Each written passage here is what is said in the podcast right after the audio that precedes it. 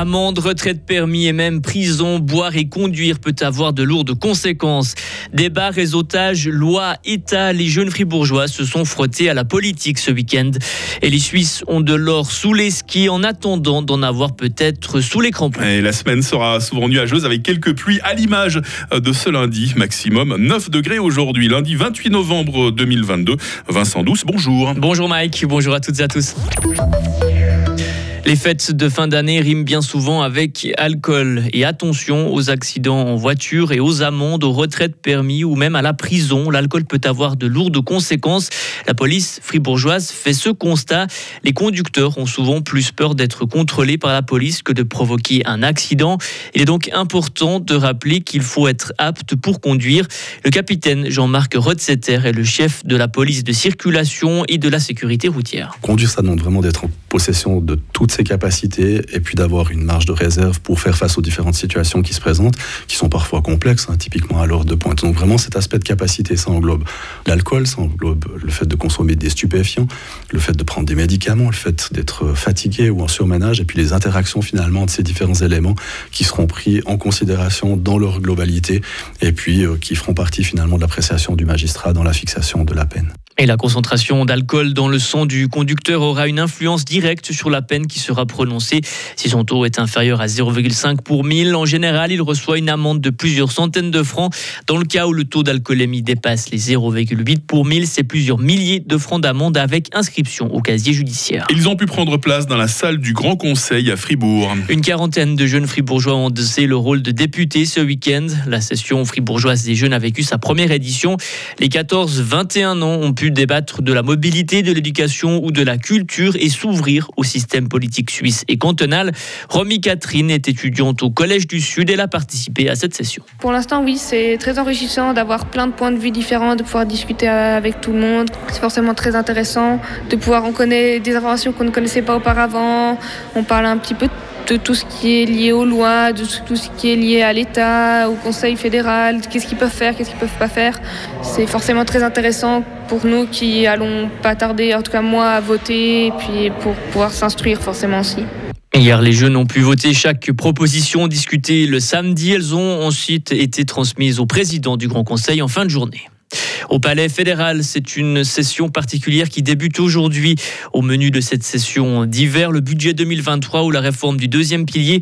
Mais il y a surtout les élections pour le Conseil fédéral le 7 décembre prochain. On saura enfin qui succédera à Uli Maurer ou à Simonetta et à Simonetta Sommaruga. La ville de Bienne devra se passer de budget en début d'année prochaine. Le peuple a refusé hier par près de 70% des voix les deux variantes du budget qui intégraient chacune une hausse d'impôts. Ce scrutin est une défaite pour la majorité de gauche de la ville. Le conseil municipal devra élaborer une nouvelle mouture du budget pour une nouvelle votation ce printemps. D'intenses protestations durement réprimées en Chine, Vincent. La colère monte en Chine contre les confinements et la politique zéro Covid des autorités. Hier, la rue criait pas de test Covid, on a faim, Xi Jinping démissionne ou non au confinement, nous voulons la liberté.